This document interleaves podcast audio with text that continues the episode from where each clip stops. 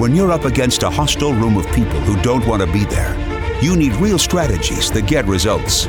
Welcome to From Hostage to Hero, the show that gives you practical advice you can use right now in the courtroom, boardroom, or classroom.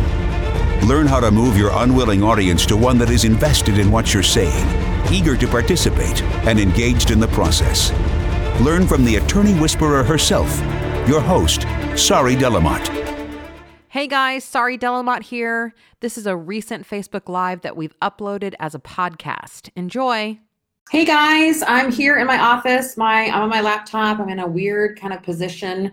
Um, you can see some things that I'm working on in my uh, behind me when I work with my clients. So I'm sorry that I'm kind of looking down at you. I'll try to adjust my my eye contact here. Um, in a minute, I'm going to be showing you my slides because we figured out how to do that here on. Um, oh no, I don't know if I have figured it out. Can I do it when I'm in this? Oh, maybe I can't. I think I need to just start with that, Christy. All right, well, I'll just be talking about it. Maybe I'll get up and even show you things on the board. But here is what we're doing today. So I decided to do this special Facebook Live um, to talk about the uh, thing that I talked about on the webinar yesterday live. And here's why because I forgot to hit record. And so many of you signed up for the webinar and weren't able to make it and expected a um, recording and we're not going to be able to deliver that to you. So we're going to do the special Facebook Live to talk about uh, the webinar. In fact, we had a particular uh, podcast that I think Christy can put in the notes on this very topic. So if you would rather just listen to the podcast, the, what we're going to be doing today is very similar. It will also be uploaded as a podcast, so giving you two ways to listen. Maybe I'll say different things depending. Um, but here's what we're talking about this idea that you need to stop focusing on finding your bad jurors and instead focus on finding or dealing with or calling forth your ideal juror. And here's what I mean by that I don't mean to suggest that we should stop looking for our quote unquote bad juror.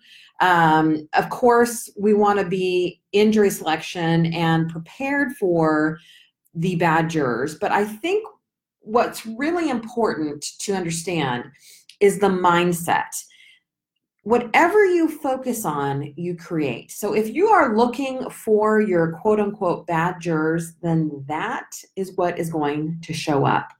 If instead you focus on finding your ideal juror, then that is what you will find. It doesn't mean we're going to ignore the bad jurors or pretend they don't exist or kick them off, but it's all about the mindset. Because so many of you stand in front of this jury pool and you say to them, you know, I hope that you trust me and believe in me. And yet the whole time you're looking at them thinking, who here is out to get me and how can I kill you off? It's uh, incongruent, both mindset wise and nonverbal communication wise. And so that's why I think it's really important to shift your mindset by going into trial and saying, where are my jurors that can help me? And coming in prepared, which is what I'm going to show you today, on how to find them and what they look like. Meaning, you're going to create a, a resume of sorts, not even a resume, let's say a job um, ad of sorts of this is what my ideal juror would look like. And then you're going to go into jury selection and you're going to actually find if those people exist. Because I think doing this, I have to start saying I think, because doing this is going to allow you to communicate to the jurors that you are there to find your team. We communicate what we think about. So if our body language is suggesting that we are out looking for the enemies that are going to kill our case, you better believe that we're going to communicate that one way or another. But if instead you go in saying, I'm looking for a team that I can develop and create, uh, that's going to have you communicate very differently. I mean, and what's the alternative, really? I mean, if your whole focus is on finding the jurors that will kill your case, then what are we saying? That you're just going to make do with whoever's left? I mean, that's not a great way to build a team, at least not in my mind. And so here's how you create what I call the ideal juror profile.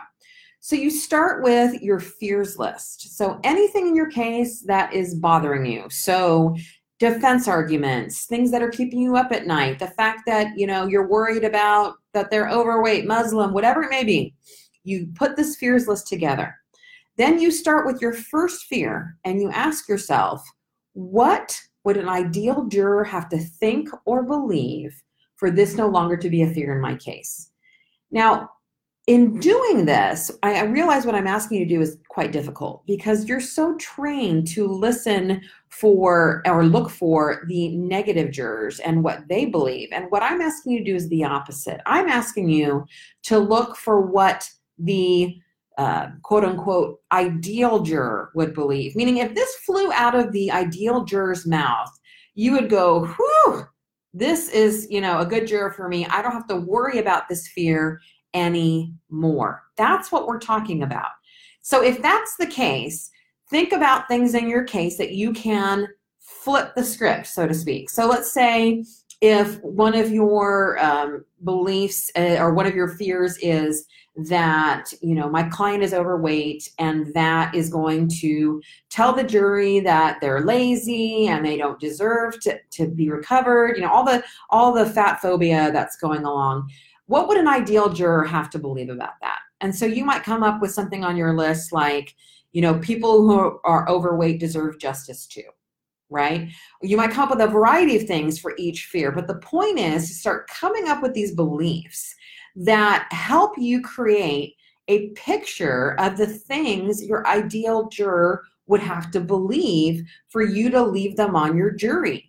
And not just leave them on your jury, but to want them on your jury because that's really what we're after here is creating not a demographic view of okay we want women over this age or we want men under this age what we're saying is these are the beliefs that we actually want the jurors to hold and in that way we do a couple of things First of all, we have a really clear picture of what our ideal juror looks like. I mean, so many of you have told me here in the Facebook group and other places, I don't even know what I'm looking for. Well, this is a great place to start. But second, this gives you an option to write the voir dire questions.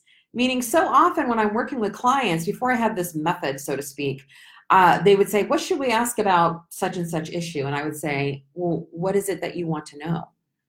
And now with the ideal juror profile, you know what jurors want you want to know from jurors. It's all of these things on your ideal juror profile list, all these beliefs that you have written out and taken the time, you can now look at that list and say, an ideal juror would believe these things. So now, what question do I have to ask to find out whether the jurors believe this or not? That is what you need to do to find your ideal juror. Because not only that, now it can help you identify who your ideal juror is and helps you create questions to find out who your ideal jurors are. It also allows you to deal with the issues in your case. I mean, so much of voir dire nowadays that I see is all about passions and hobbies and what books are you reading. I mean, it's like you're watching a first date, not jury selection.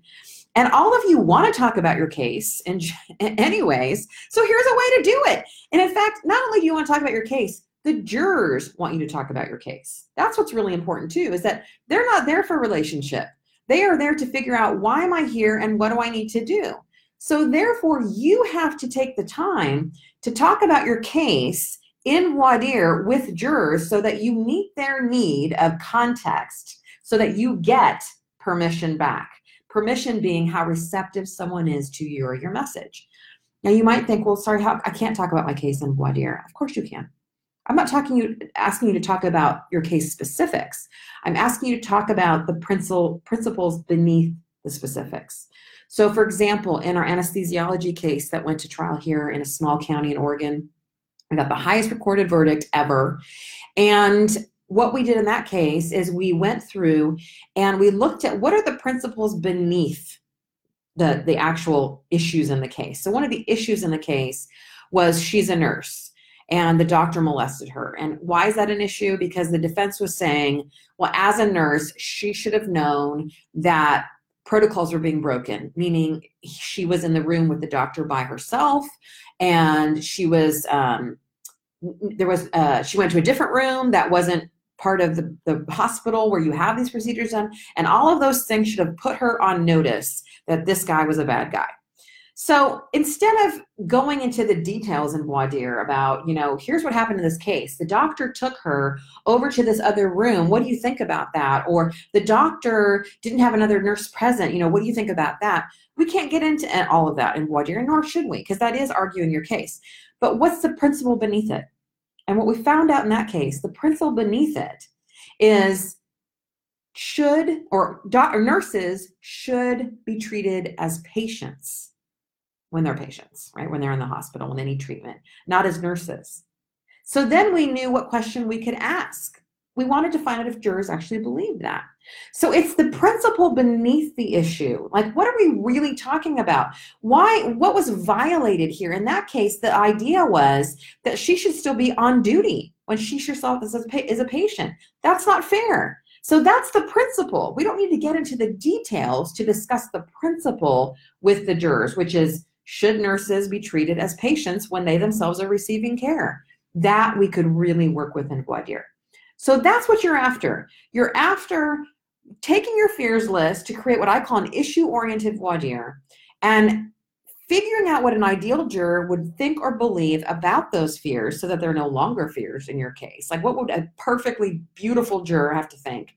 Designing questions to find out if jurors believe those things. And then in the process of asking those questions, it will be very clear to you who's for you and who's against you. That's the beauty of this is that you can do both now. But the mindset mindset shift is what we're after. That you come in looking for your team, even though you will find the people you don't want on your team, but you come in looking for them, and that makes all the difference in the world.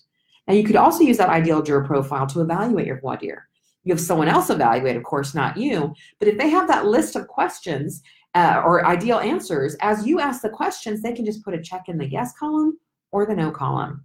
That's it. And you have a very clear picture of who is for you and who is against you that's how you find your ideal juror, my peeps. Um, I wish more of you had been here with us this morning. We're going to send this out as a recording for those of you who missed the webinar. Those of you who are in the From Hostage to Hero Facebook group can uh, find this video uh, in the news feed. If you can't find it, just click on videos, although I'm not sure how you would know that if you're listening to this. Maybe if you're listening to this on the podcast, we'll also upload it to the From Hostage to Hero podcast.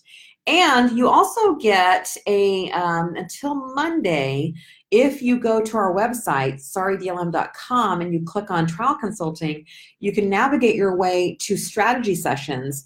And there you can buy a strategy session with me to talk about your case for 75 minutes. Plus, you get the whole package that goes with that. And we have a coupon for you. Christy can put it in the in the um, notes here. Strategy 200. You get $200 off of that until Monday. So if you have a case you want to talk to me about, that's a great way to get the materials and some time with me and get you going on your case. If you haven't subscribed to the From Hostage to Hero podcast, we invite you to do that at iTunes.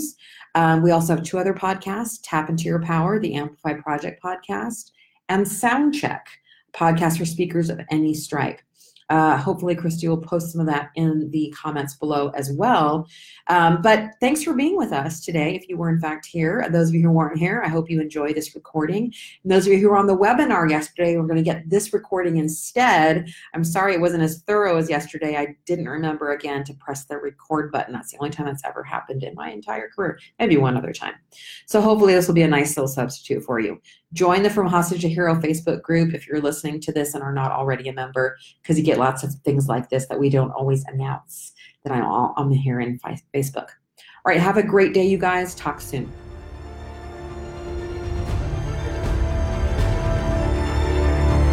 That's it for this episode of From Hostage to Hero.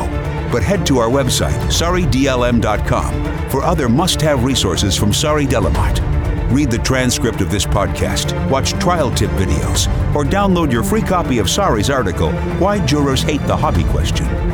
We're glad you joined us today, and until next time, remember that to lead a hostage to freedom, you must first free yourself.